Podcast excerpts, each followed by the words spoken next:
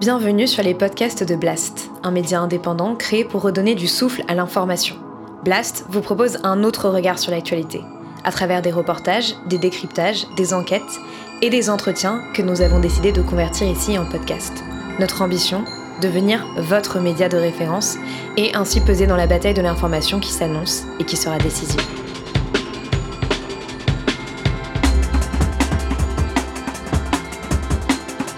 L'édito avec Denis Robert.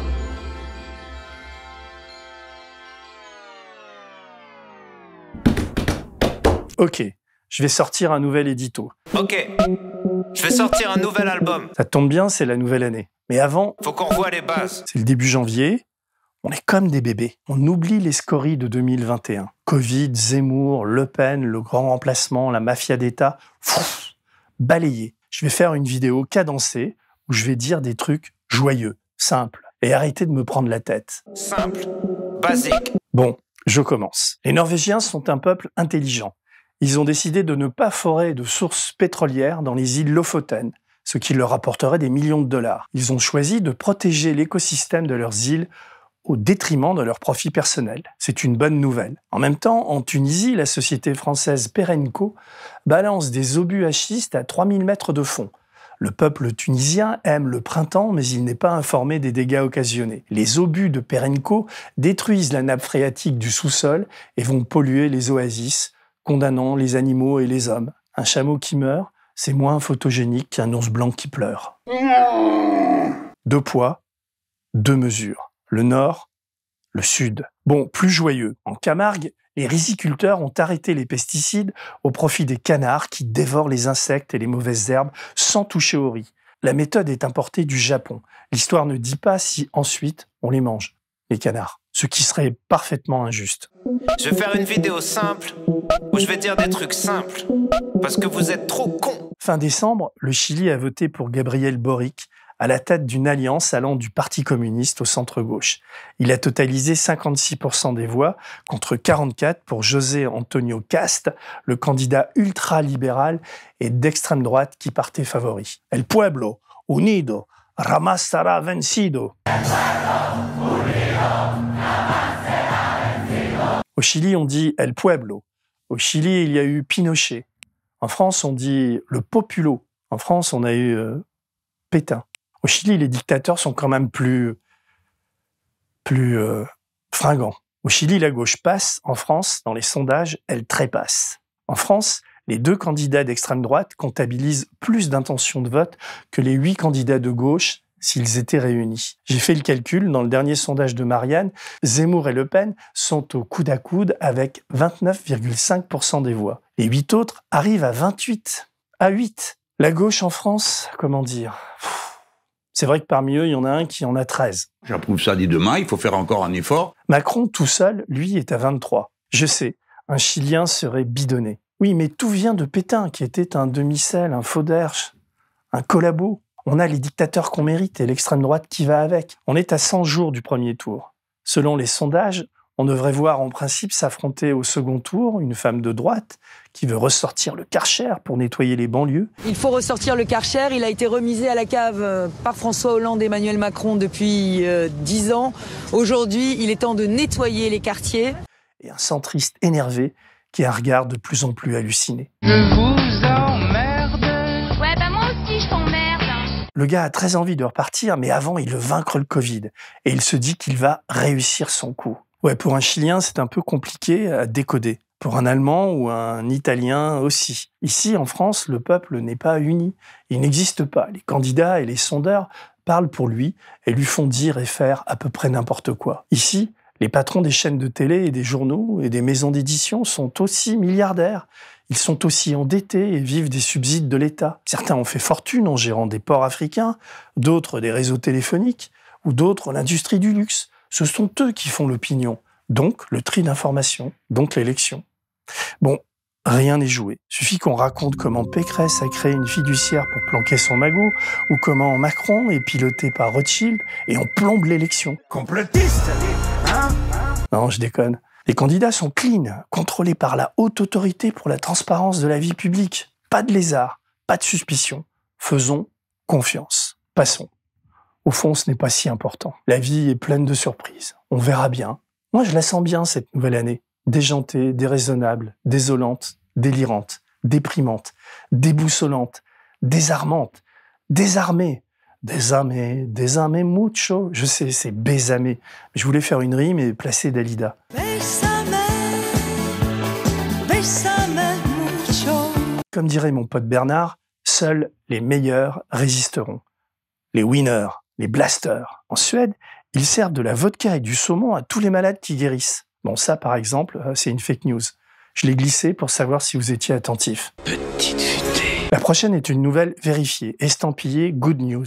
Grâce au combat des écologistes et à une vieille loi votée au Congrès américain, mais que l'administration Trump et les lobbies miniers et agroalimentaires voulaient amender, plus d'une trentaine d'espèces de mammifères marins ont été sauvées cette année dans le Pacifique. Parmi elles, les baleines à bosse d'Hawaï, les loutres de mer et les lamantins. En France, les chasseurs font le ménage et ont obtenu le droit de zigouiller les alouettes des champs, les grives et les merles noirs. Les supermarchés thaïlandais ont mis en place un vaste programme visant à remplacer les sachets plastiques par des feuilles de bananier. Et ça marche. En Guadeloupe et en Martinique, les feuilles des bananiers sont encore plus polluantes que le plastique parce que les sols sont infectés de chlordécone et que ça file le cancer. En Guadeloupe et en Martinique, les problèmes d'approvisionnement en eau sont devenus tellement graves que plus personne ne sait par quel bout les prendre. On se noie. Les gens les plus intelligents ne sont pas toujours ceux qui parlent le mieux. Simple. Les politiques doivent mentir. Sinon, tu voterais pas pour eux. Basique. Si tu dis souvent « t'as pas de problème avec l'alcool », c'est que t'en as. Simple. Faut pas faire un enfant avec des personnes que tu connais pas bien. Basique. Les mecs du FN ont la même tête que les méchants dans les films. Simple. Les mecs du RN aussi. Celui que je préfère, c'est Julien Odoul. Lui, c'est le total plouc. Entre avoir des principes et être un sale con, la ligne est très fine. Basique. Hugo Boss habillait les nazis. Le style a son importance. Simple. BMW était la colonne vertébrale de l'industrie nationale-socialiste. La mémoire est une potence. Simple. Pour réduire le nombre de suicides, la Suède a mis en place la première ambulance psychiatrique du monde. Les Suédois sont hyper réactifs et sauvent des vies. Basique. Les Luxembourgeois devrait s'en inspirer, car ce paradis fiscal au cœur de l'Europe compte le plus gros taux de suicide par habitant, surtout chez les jeunes. L'argent ne fait pas le bonheur. Basique, mais il y contribue. Pas sûr. Les actionnaires de Pfizer sont-ils des investisseurs heureux? À lire Le Monde, oui. Ce serait grâce à leur flair qu'ils seraient aujourd'hui les heureux détenteurs d'un pactole de 36 milliards de dollars. Les Allemands de BioNTech leur aurait apporté l'idée de faire un vaccin à base d'ARN messager. Pfizer aurait offert des pépettes, 5 ou 6 milliards, pour le développer. Une sorte de cycle vertueux et rentable, à lire Le Monde. La vérité, si on gratte un peu, apparaît moins reluisante. Pfizer était une multinationale en perdition qui jouait avec le vaccin sa dernière carte. Et ce graphique le montre. Le vaccin a transformé Pfizer d'un géant en perdition en roi de la jungle, explique le blogueur Guy de la Fortelle, qui traque depuis des années sur son site d'investisseurs les agissements de Larry Fink, le boss de BlackRock.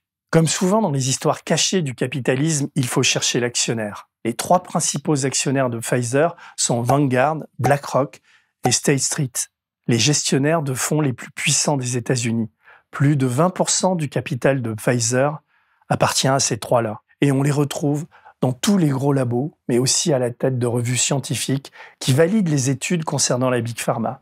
BlackRock est par exemple le principal actionnaire de Lancet, qui a torpillé tout ce qui pouvait faire de l'ombre à Pfizer. Là, 36 milliards, c'est bon, non?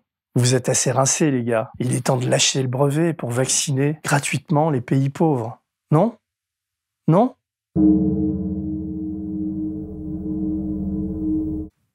Non. Bienvenue en 2022, l'année où BlackRock, les faux-derches et les oligarques veulent garder le pouvoir, où il faut passer du temps pour vérifier les infos qu'on nous balance partout et à tout va. Prenons un sujet qui fâche, les malades du Covid admis en réanimation. J'avoue avoir été troublé par la multitude de personnalités anti-vax qui mettent en avant les chiffres de la DREES, la Direction de la Recherche, des Études, de l'Évaluation et des Statistiques. C'est un organisme d'État insoupçonnable de falsification. Ils expliquent qu'en décembre, le nombre d'antivax admis en urgence aurait été à peu près équivalent au nombre de vaccinés, chacun y allant avec assurance de sa statistique pour fustiger les fous qui croient encore que le vaccin protège des formes graves de contamination. Vous consultez le site de la DREES, d'accord, voilà. Et on est actuellement à peu près à 52 versus 48%. Voilà. 52% de nos vaccinés, 48% de vaccinés, voilà. Et après, on va nous dire que les vaccinés sont protégés de quoi? Non, pour être clair, vous dites qu'il y a 48% de personnes vaccinées qui sont en réa. C'est ça, professeur? De gens qui sont hospitalisés. C'est en gros hospitalisés en soins critiques. Non, non, tout le monde pourra rechercher. Étude de l'adresse. L'adresse, c'est pas une officine complotiste, c'est pas un syndicat d'antivax. La population des vaccinés étant beaucoup plus importante que celle des non-vaccinés, les chiffres de l'adresse confirment au contraire la protection du vaccin. Et les immunodéprimés ou les faux passes sanitaires qui ont été détectés chez de nombreux malades n'arrangent rien au calcul frelaté des antivax. Les stats de l'adresse sont au contraire accablantes pour les antivax. Sur 1 million de vaccinés, moins de 2 personnes ont été admises en réanimation en décembre, pour près de 30 non vaccinés. Cela n'exempte pas les critiques sur la gestion de la crise sanitaire de ce gouvernement. Où sont les masques FFP2, les purificateurs d'air dans les écoles? Comment et pourquoi ont-ils pu continuer à fermer des lits en pleine pandémie? Bienvenue en 2022, où il faut rester vigilant et ne pas croire celui qui crie le plus fort. C'est ce qu'on s'applique à faire à Blast, où grâce à vous et aux abonnements et dons arrivés en nombre en fin d'année, nous allons pouvoir enfin travailler plus sérieusement sur les questions de santé. Merci de continuer à nous soutenir. Vous avez remarqué, en 2022, les virus ont le même nom que les robots de Transformers. Omicron, destroying a planet near you. Maintenant, à la télé, ce ne sont plus des bagnoles qui se transforment en robots tueurs, mais des virus qui nous tuent à petit feu. Et les présidents survitaminés qui flinguent à tout va. Les Omicrons sont de fieffés Decepticons. Ah oui. Que c'est bon de sentir ta peau. J'ai l'intention de te tuer, lentement, méchamment. Oh, Macron aussi. Les non-vaccinés, j'ai très envie de les emmerder. Donc on va continuer à le faire jusqu'au bout. C'est ça la stratégie. Simple. Tragique. L'immense faute morale des antivax est de saper la solidité d'une nation. Quand ma liberté vient menacer celle des autres, je deviens un irresponsable. Un irresponsable n'est plus un citoyen. Tragique, nimpe. Si c'est marqué sur Internet, c'est peut-être faux, mais c'est peut-être vrai. Simple. Illuminati ou pas, qu'est-ce que ça change? Tu te fais baiser. Basique. À l'étranger, t'es un étranger. Ça sert à rien d'être raciste. Simple. Les mecs les plus fous sont souvent les plus tristes. Basique. 100 personnes possèdent la moitié des richesses du globe.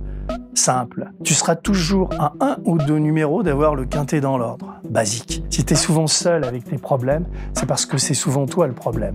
Simple. Restons unis, bienveillants. L'État sous Macron a creusé son déficit de plus de 50 milliards. La pauvreté n'a pas cessé de s'aggraver en 5 ans. Et je ne parle pas de la crise Covid. 200 milliards de cash d'argent public ont été lâchés pour alimenter l'épargne privée, qui a augmenté du même montant. Emmanuel Macron est un des pires gestionnaires et présidents de l'histoire de ce pays. J'assume totalement. Tu m'emmerdes. Bienvenue en France, amis chiliens. Venez assister au désastre, c'est gratuit. Ici, on masque les enfants dès 6 ans. Ici, le Qatar a pratiquement tout racheté, à commencer par la Coupe du Monde de football, Messi, Platini et le PSG. Ici, un industriel catholique et breton est en train de vendre ses ports en Afrique pour acheter des journaux, des chaînes de télévision et la plus grosse maison d'édition du pays. Bon, j'avais promis des bonnes nouvelles et... Mais à Piplanterie, un village indien du Rajasthan, pays où les filles sont considérées comme inférieures, la naissance de chaque fille est célébrée par la plantation de 111 arbres. C'est le chef du village qui a instauré cette coutume après la mort de sa fille. Des centaines de milliers d'arbres ont ainsi déjà été plantés. En France, si l'on regarde un peu plus précisément les derniers sondages, on voit qu'à gauche, Jean-Luc Mélenchon grimpe et est passé à 13%, alors que tous les autres rament ou stagnent entre 1 et 5.